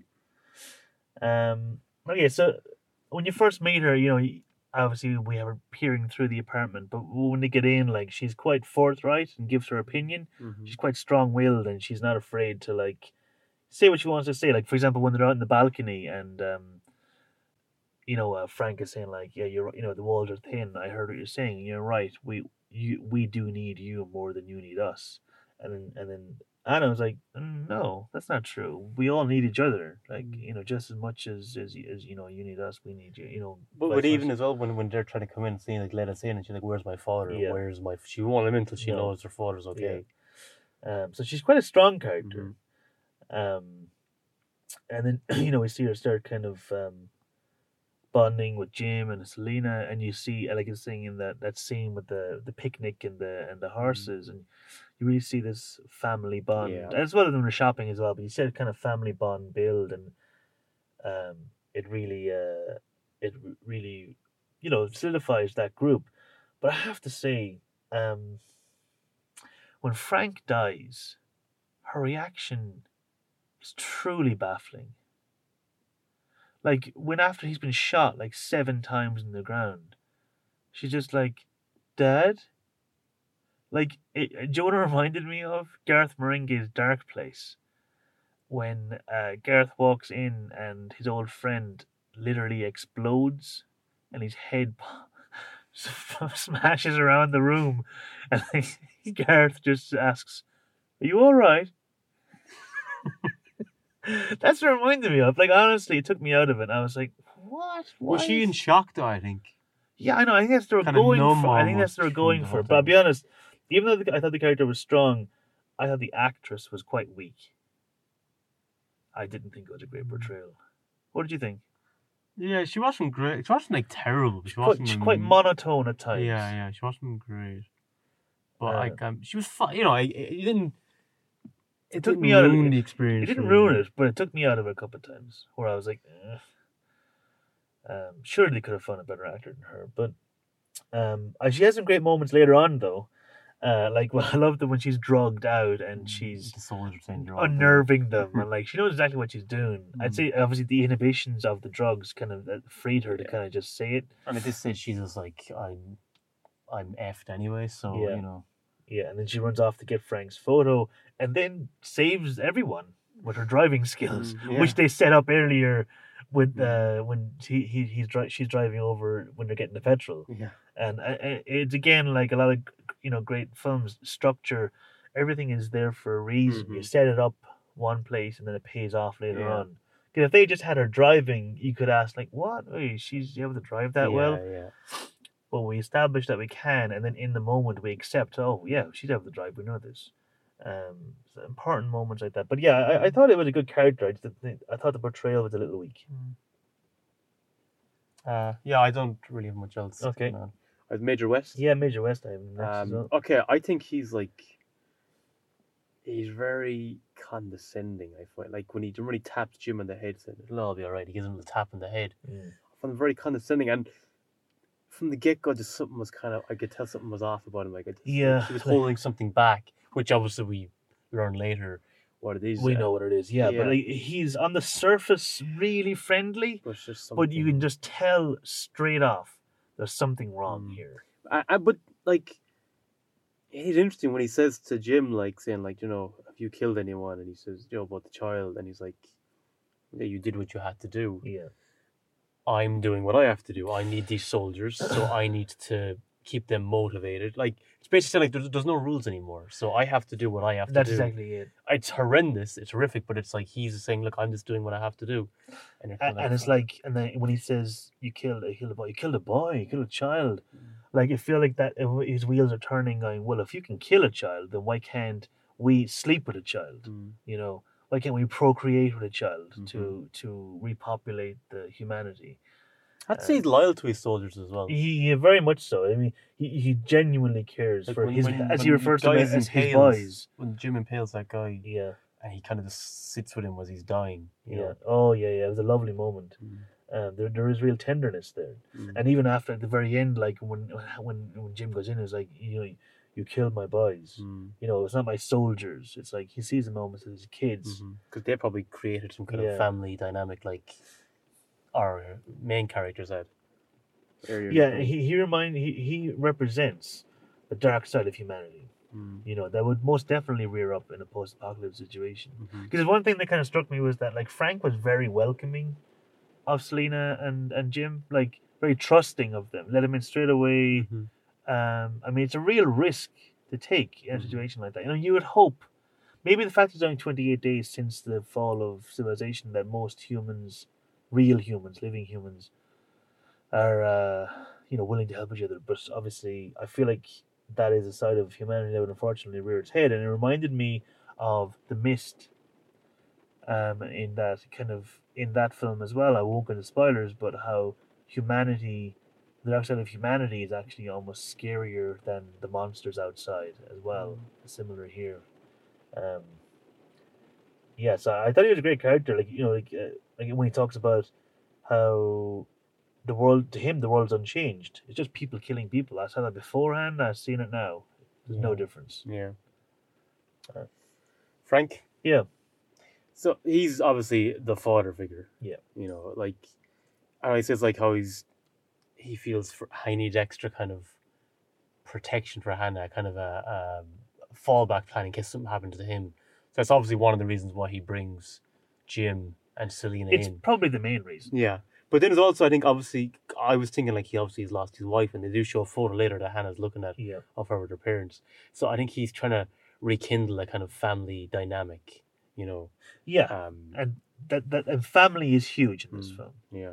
Uh, as I said, the, the the symbol of the horses as a family uh, matched mirrored the symbol of them as a family. I, I, I, well, for me as well, he, he's like the pillar Yes. for that family. Like he, you know, it's when they all he stays awake when they all go to sleep. Yeah. You know, when Jim's having that bad dream, he kind of comforts him. That's a you know. beautiful moment. I, I really love that moment. Um, when he caringly wakes Jim Mm. and then and then uh, and smiles when Jim calls him dad. Mm. And then when he dies, it's kind of the end of innocence and that happiness for the family. You know, everything just goes pear shaped after that. Oh, it's you a really tr- tragic, tragic scene. Um, like I think, I would go back a little bit for a second, and we can come back to the death. But like I love, like say, like about him, like he's genuinely lovable. Like he's funny and he's laid back and he's he's welcoming and he puts everyone kind of at ease. And as you say, he is the pillar. He's he he he's the the glue of that group. Yeah.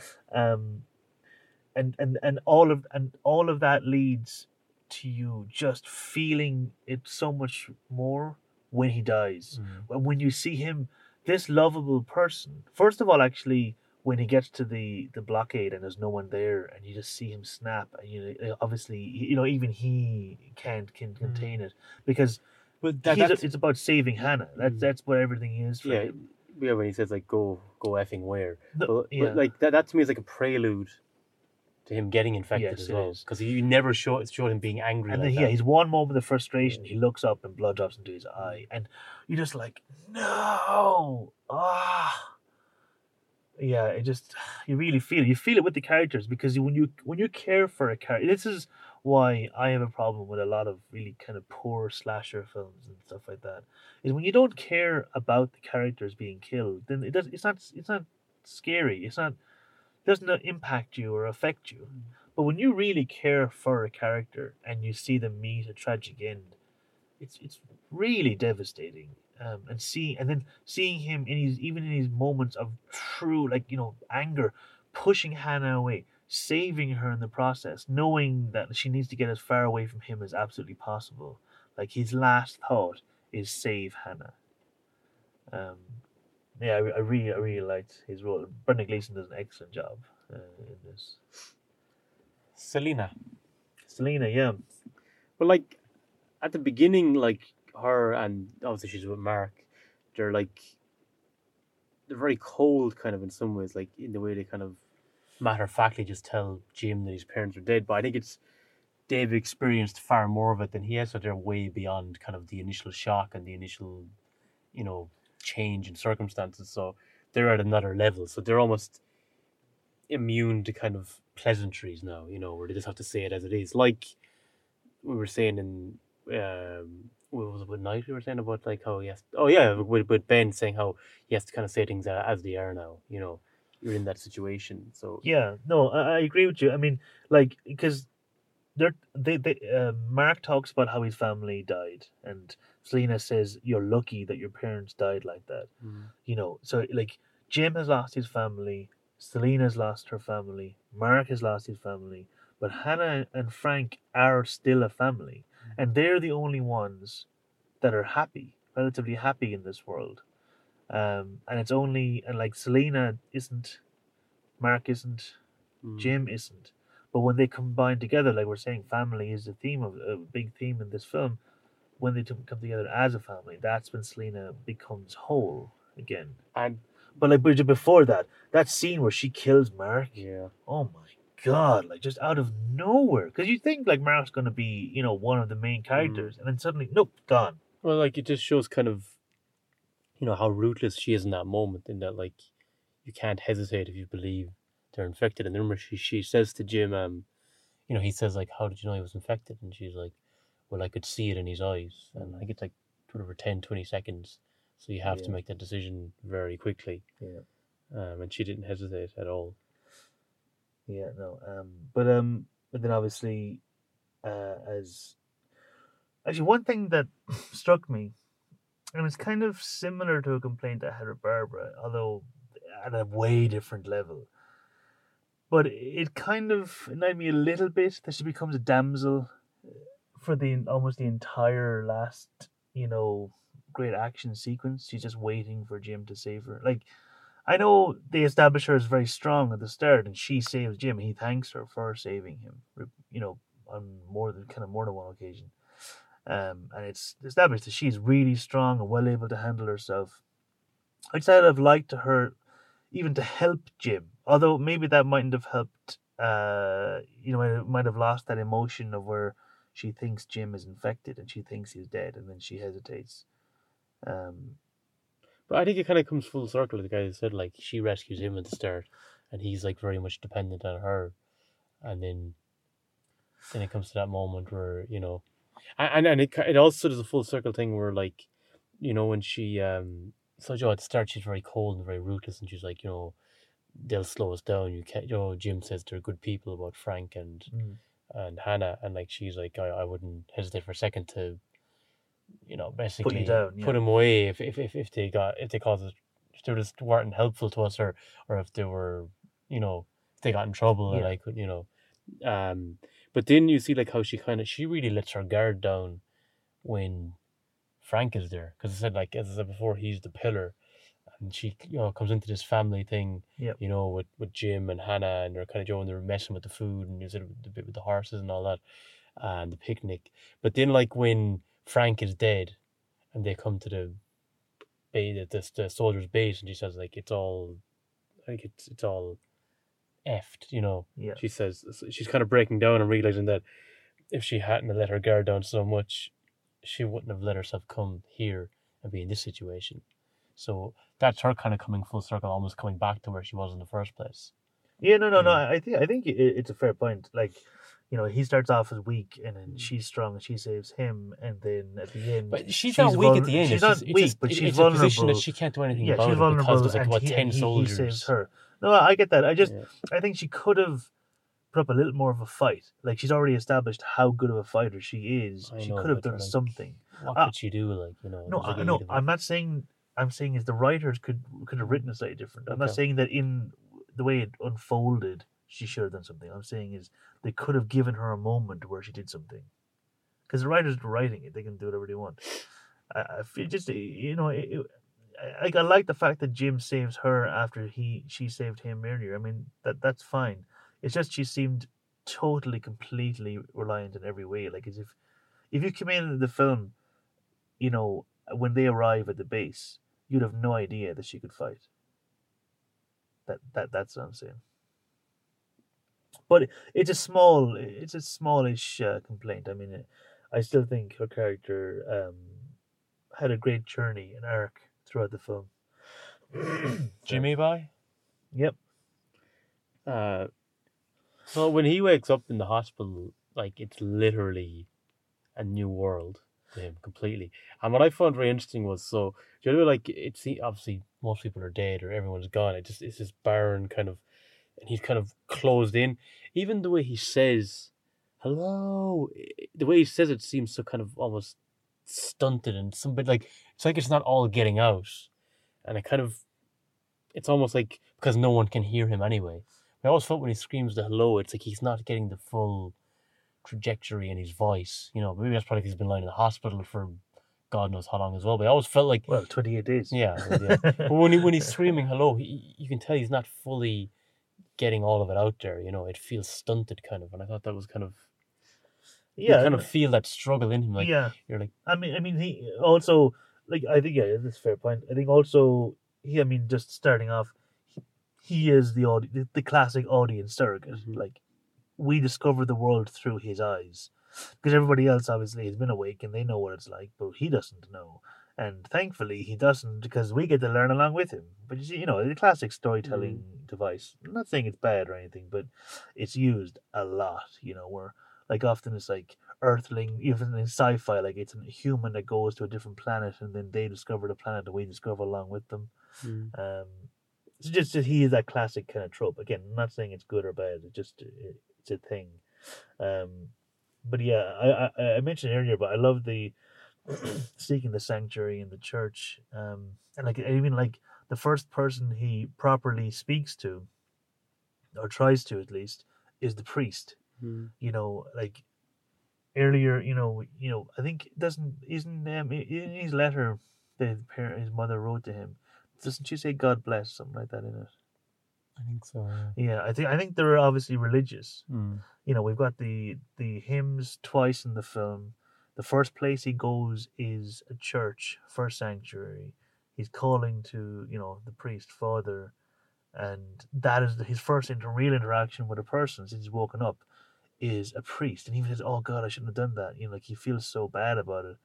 Um, it's quite, you know, it's like I think it's you know people often turn to religion at times of need, hmm and it's like you're not getting any solace from that here. mm. That ain't gonna happen. Or Joe when he as well when he's sitting in the corner of that kind of shop um with Mark and Selena, he's kind of like a child almost. He's taking in all this information, and then the fact that his family is more than likely Oh, dead as well. I mean, even that scene when they're describing, like you're saying with Mark when he tells that story, is is is really harrowing. Mm. But also, I was just thinking of Jim, like just learning, like like that, that almost everybody you know and love is dead. Mm. I mean, I can't even. And then it's like, you know, everything is so new to him. But like, even though he barely knows Selena that long, he's like pleading with her, you know, when they're going up the steps, like to wait for him and don't leave him there. So like, Yeah, he latches he, onto her. he- yeah, exactly. He doesn't want to be left alone again. He's like, he needs. He- she's almost like I don't saying a pillar with Frank, but she's almost his pillar in that moment because it's all he has. Yeah, and he, he's very much aware of that. Like, he- Mm. like when that night when they're in the apartment and he thanks her, and she's just like, "Okay," he like very kind of brushes him off a bit. Like, look, you know, I mean, look, you know, I, I think you seem a nice guy, and uh, I'm, you know, you're welcome to come along with me, but I don't expect you to last long. It's kind of the Mm. kind of feeling I'm kind of getting at that moment. And in this need for kind of companionship, you see it again when he says like how he thinks Frank and Hannah are good people, and Yeah, he wouldn't be so quick to disregard them Yeah. if things got tough. And I think it's kind of that because he's lost his family, and this is like a an alternate family, you know, for him, kind of, you know, or you know, it's another way for him to feel like he's part of a family again, especially in such a dire situation. yeah, yeah. And like I was saying, you know, earlier we were talking about Frank, you know, Frank starts fulfilling that. He's looking for a father figure throughout the film. Like he, Mm-hmm. yeah, yeah, maybe you have the religion, God, Jesus, the priest, maybe. Then he goes to his parents, then Frank, and even then Major West in some ways. Kind of Mhm. like he goes to him looking for salvation, looking for a savior, and then he becomes the savior. Mm-hmm. He becomes the father figure of the group. Then, The way I, I was just found a little strange with Joe when he starts wandering off. Joe and she's like, "Just stay close," and he's like, "It's like being my aunt, you know, on holidays." And like, that "That-" was, that was it was so a good line. It was a good line, That was but so funny. But I was like, what is he doing? But like, I feel like, eh, you know, then when he's like saying, he kind of calls out for someone to come, you know, or of them to come. And then when he kills the child, it's like he was letting out some aggression. Yeah. And we see it uh, in a much larger kind of scale later in the film with the soldier. And I feel it's like he's letting out all his anger and frustration at, like, you know, losing his family, Frank dying. And I think at that point, he's not sure if Hannah or Selena are even still alive he doesn't know what's happening. I think he's he's letting out all that anger and frustration on that soldier, and also you know, um, Yeah, I mean, like letting it all up, out. Up until that point, he kind of he becomes like John Rambo, Mhm. as I call it, the John Rambo mode. mhm. Um, and it- it's a great action sequence. You know, really great stuff. He's stalking and taking them out one by one. Um, and there's a callback I feel, again without spoilers, for shallow to shallow grave. Uh, again, we can't say who because again we're very careful with spoilers here. But you know what I'm should talking about? spoilers on these anyway? What? No, no, no, no. For shallow grave, I'm talking about. We should we'll probably be talking about that at some point. I'd say. Yeah, but we won't talk about it in this episode because if somebody clicks it going, oh, uh, Night of Living Dead and 20 days later, and then we spoil Shallow Grave, Mm. they'll go, you, you goddamn. That would annoy me if I click the podcast. But my point is, is that you know what I'm talking about when I say saying Shallow Grave in the attic Mm. and the weapon. Yeah. Right? I feel like that that's kind of a, there's a callback to that when the soldier comes up the ladder and he whips him with the, I think it's a crowbar or something. hmm I feel like that was kind of a, it felt very similar to me. May- Maybe it wasn't a callback, but I, I thought of it straight away. I felt he took a real chance letting the infected um, uh, soldier Loose, free, yeah. but I say he probably felt like, look, if if they can't get out of it, Selena and Hannah, they'd probably prefer to be taken out than to be in. I think he just in. look, yeah, he's like he was in a rock and a hard place. He's like, what, what, the, what can I utilize here? Yeah. I can't take them all out on my own, but I th- there is a time bomb inside, and he knows that if they hear a ruckus, the soldiers will try and protect the two of them because they want them alive.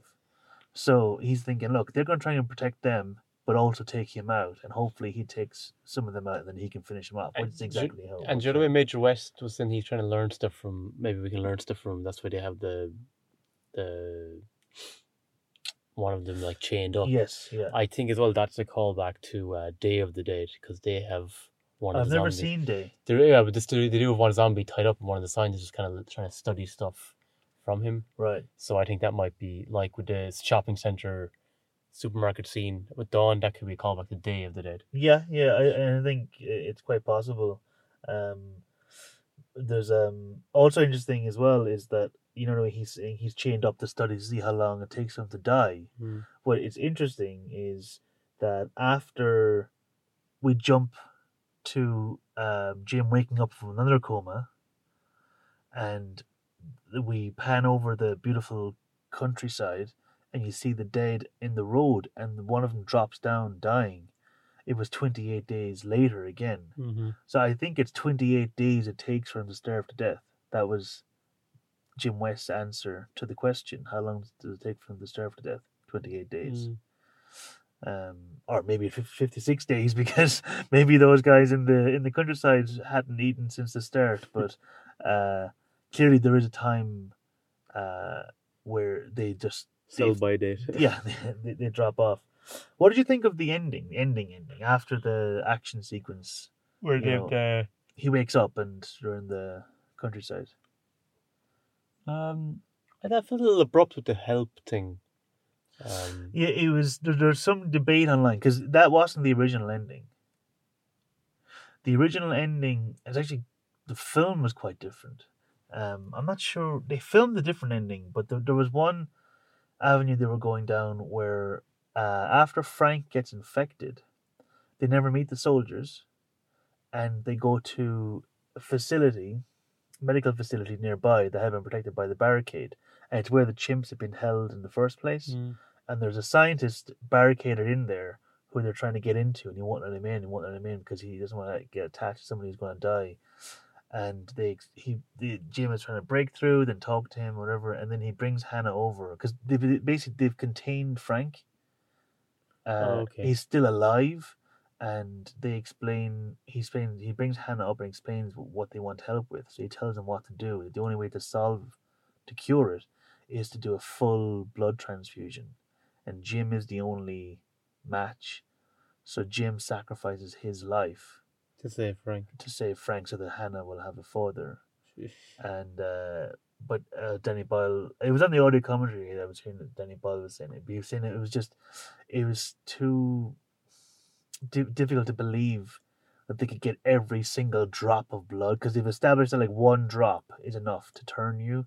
Mm. So how are you going to like, you know, how are you going to get rid of every single drop of bad blood in you and into somebody else? Mm. But in it, basically, Jim dies as a you know a creature. Like it's a very dark ending. Um, I'm not sure why. I didn't mind them no, I'll surviving. be honest. I was happy. I was, you know, I, I, you know, 'cause I they already had Frank kind of, and, and the way Yeah. Mark went as well. You I did. agree. I, I kind of liked it to be honest. One thing I noticed straight away though is that it was shot on film. It wasn't shot on, on, on, on digital video. Did you notice that? I it did. Turned, I just have it, it turned to HD straight away. Um, which I guess maybe that represented kind of that they were in a safe It's place. possible, a better yeah. Position. Um, I'd say it was also that it was refilmed, and maybe they just shot it on film as well, or at least they shot it on HD. If it wasn't film, it was HD digital video. Um, but uh, I liked it to be honest, and I like the fact. I mean, I know there is a sequel, twenty eight weeks later, and I've never seen it. I think I you, you showed me the intro, the, which the is- opening is- scene is, is- fantastic. It's one of the best horror scenes I've ever seen. yeah, Actually. um, but apparently it gets terrible after Mm. that. And apparently Danny Boyle only directed the opening The scene, opening and that probably makes sense why the rest of it sense. not. But um, so like I can dis- disregard that film. Uh, Twenty eight days later, it, it, you know, is a movie.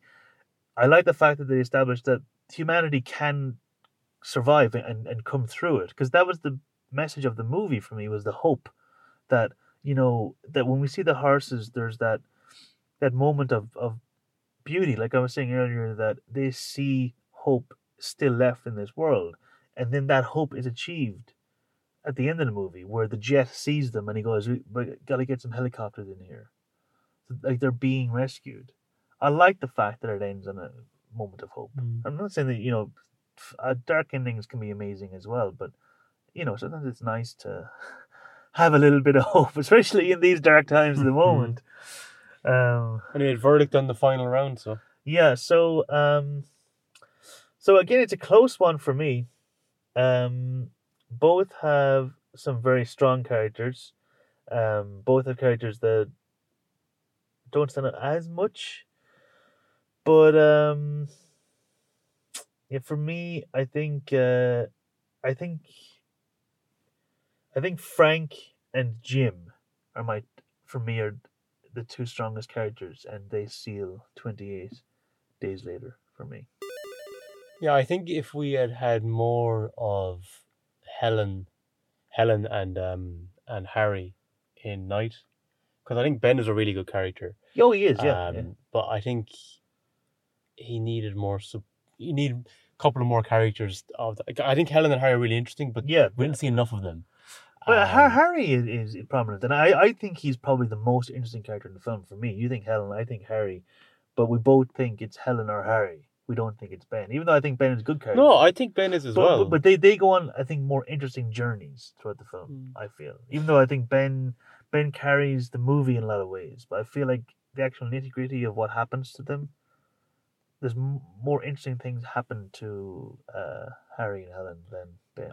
But yeah, but just, it's, it's the fact that they're they're not. I would like to see a bit more of them, whereas Yeah. we get to see a lot of um, Jim, Selena, and Frank. So I think Yeah, Twenty Eight has, has a stronger supporting cast. yeah. So I think on that I would also go with uh, Twenty Eight Days Later. Okay, that takes it at five one is the final score. Um, it sounds harsh, Night of the Living Dead, because it is without a doubt an absolute classic horror film.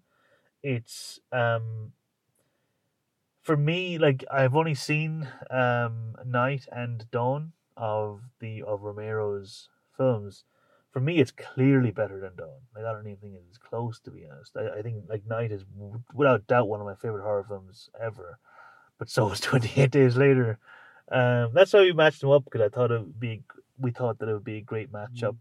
I just did remind you back to when RoboCop uh, That I did think of on a landslide Yeah, uh, lost uh, Yeah, to to Terminator. So it happens sometimes where yeah, a great film does get yeah. you know. But like, yeah, but like, Night is without doubt a truly great film. Important, but also still holds up very much today. Uh, I think we need to remember as well as like even though we're comparing them, you know, and we're giving a winner one over the other, we're still, for the most part, anyway, praising films Yeah. in general. You know, Yeah, I mean, like we we generally pick films they're that usually we, positive reviews that we either love or we expect we might like. You know, we're not going to be doing scary movie anytime soon. um, we're going to be doing, and we will continue to do, movies that we either really enjoy or think that we might enjoy. enjoy. Although there might be a few here and there that we might.